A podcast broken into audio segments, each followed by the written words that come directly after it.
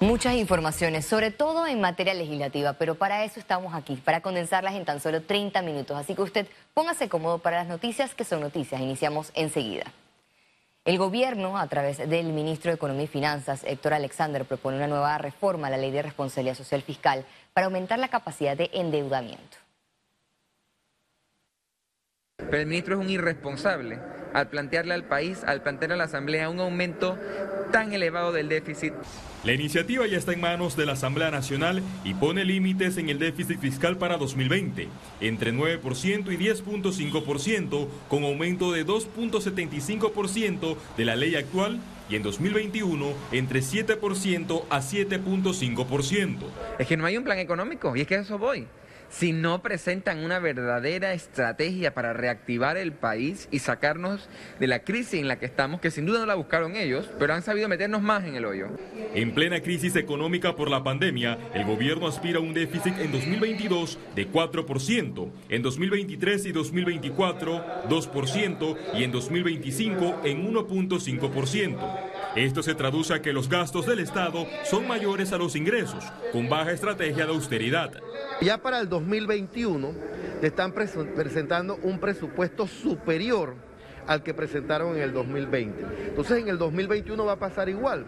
No van a tener la capacidad fiscal de recaudación, entonces van a venir nuevamente con otra ley. La Asamblea Nacional tiene menos de 10 días para acelerar la discusión del proyecto, debido a que está en la recta final el periodo legislativo. Para el 2021, cuando haya que pagar los impuestos en marzo y abril, va a mermar la economía. Entonces, por eso es el endeudamiento que ha tenido el gobierno para poder hacerle frente a esa crisis que viene. Panamá elevó su deuda a más de 7 mil millones de dólares, lo que a su vez ocasionó una calificación de riesgo negativa por parte de Moody's. Félix Antonio Chávez, Econius. La propuesta para eliminar la AUPSA genera opiniones encontradas entre productores, diputados y órgano ejecutivo. A través de una subcomisión de asuntos agropecuarios, el gobierno propuso la creación de la Agencia Panameña de Alimentos, APA, para eliminar la Autoridad Panameña de Seguridad de Alimentos, AUPSA, y devolverle la responsabilidad y facultad de importaciones al Ministerio de Salud y al Ministerio de Desarrollo Agropecuario. El análisis se ha extendido debido a que los productores no ven viable la creación de más instituciones porque esa no fue la promesa del presidente Laurentino Cortizo. Nito Cortizo, presidente de la República, no miente lo conozco claro y preciso. Él prefiere una verdad amarga que una mentirita dulce. Y si no hubiera eliminado la UXA, lo hubiera dicho, estamos eliminando la UXA. Hay posiciones donde se debe crear, o sea, una entidad, eh, permanecer una entidad que no le vemos sentido, porque nosotros los productores a nivel nacional tenemos el temor que solamente eh, cambien el collar y no así el animal. El presidente de la Comisión de Salud de la Asamblea Nacional, Víctor Castillo, aseguró que el proyecto que unifica los servicios de salud fue consultado con todos los sectores. Mira, esa palabra de madrugonazo, camarón, eh, eso es difícil, principalmente en esta comisión, donde ustedes se dieron cuenta ahorita mismo de la cantidad de personas que habían y sin, sin, sin dejar de cumplir lo que era el distanciamiento en ese sentido. Es un proyecto que se consultó a todos los sectores y, lo que participaron en ese proyecto se hizo el acuerdo del proyecto ley 311, que, inclusive, inclusive fue de repente cambiado a la génesis de que era el proyecto del diputado Abel Baker. Pero fíjense, es de humano reconocer que si no hubo esa consulta de que ellos hablan, pues el, el presidente tiene la potestad de vetar el proyecto parcialmente. A segundo debate pasó el proyecto de ley 372 presentado por la Fundación Conciencia Ciudadana, el cual busca regular la norma y la seguridad en el diseño de construcciones y PH para evitar trágicos accidentes. La idea es crear una nueva ley en la que se establezca no solamente la obligatoriedad en el cumplimiento de los reglamentos de construcción, de diseño y construcción, sino también las sanciones, eh, incluir las sanciones del Código Penal en caso de que esto no se cumpla. Lo que hemos visto en Panamá es que hay muchas edificaciones que tal vez por ahorrar costos o por negligencia de los ingenieros o arquitectos no cumplen con todas las regulaciones. El movimiento de carga en los puertos a nivel nacional aumentó 3% según cifras de la Autoridad Marítima de Panamá.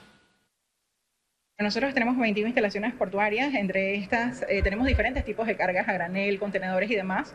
Nuestro fuerte, por supuesto, es el transborde de contenedores, la cual durante el primer trimestre representó un aumento del 3%. Actualmente nos encontramos en una compilación de datos para ver cuál es la tendencia de este segundo trimestre, eh, lo cual puede representar un poco de baja en el movimiento de carga.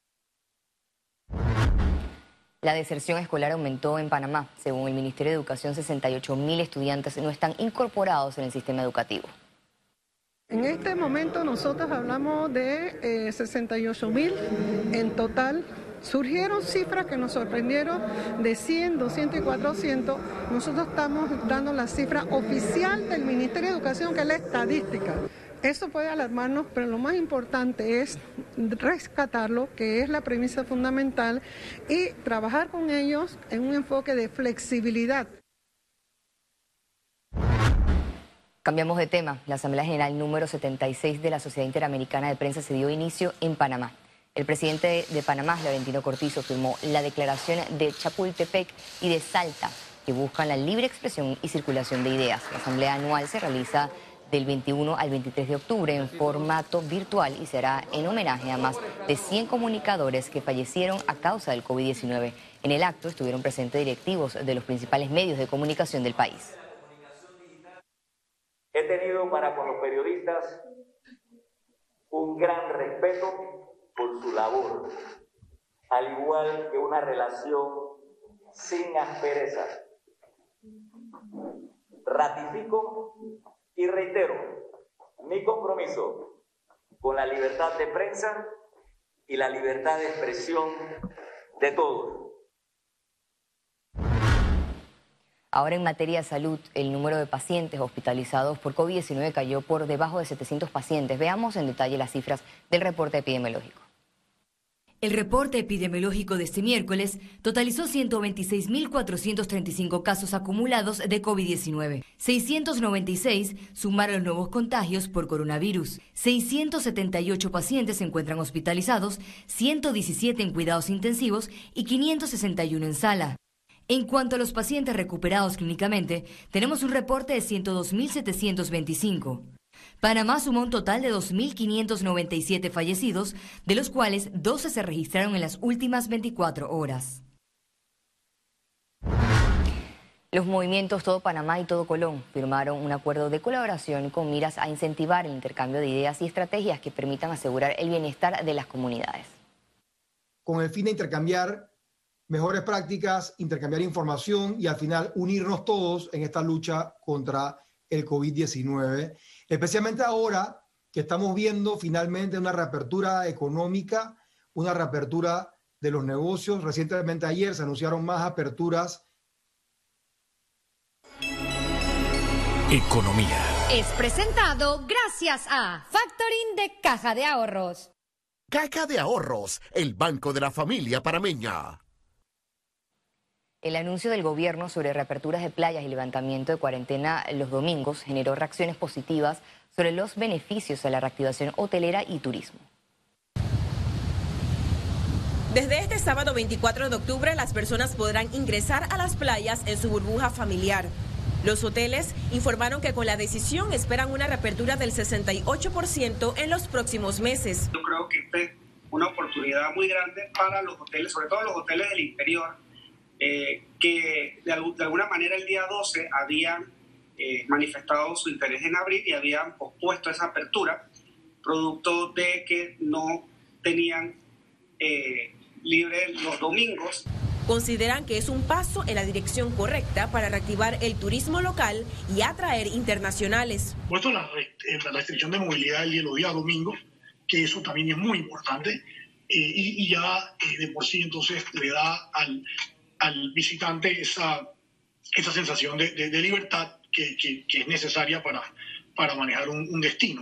Disfrutar de estos espacios al aire libre dependerá del comportamiento ciudadano. Que ya sabemos que las playas son un elemento fundamental eh, dentro de la actividad turística y digamos que lo que se ha venido trabajando con el sector que, que ha tenido pues esta, esta expectativa es que evidentemente eh, el gobierno central ha tomado la, decisión de manejar la reapertura de forma gradual para que sea con responsabilidad. Ciara Morris, Econews.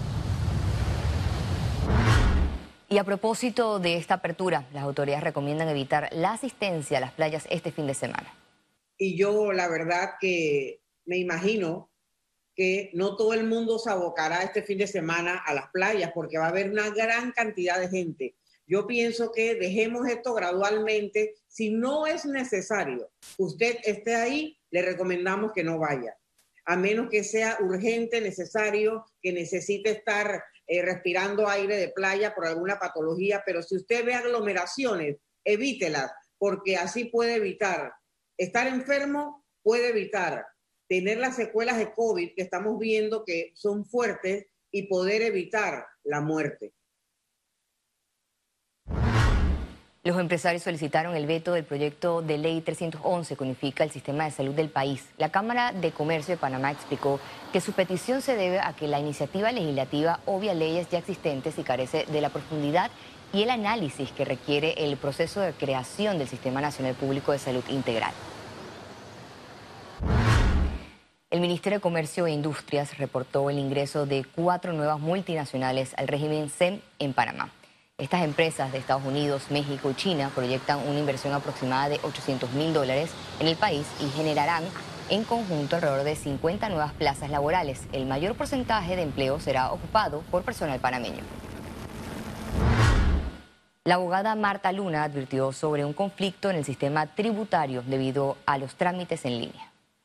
Porque es el mecanismo que tiene el Estado para recaudar y poder hacerle frente al presupuesto de la nación.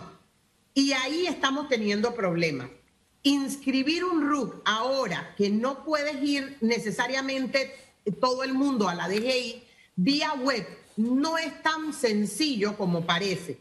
Hay veces que tú mandas la solicitud y el sistema quizás está cargado, quizás tiene problemas, pero demora hasta dos y tres días o más en aprobarte. Economía. Fue presentado gracias a Factoring de Caja de Ahorros. Caja de Ahorros, el banco de la familia parameña. Al regreso, internacionales y recuerde, si no tiene la oportunidad de vernos en pantalla, puede hacerlo en vivo desde su celular a través de una aplicación destinada a su comodidad. Es Cable Onda Go. Solo descárguela y listo.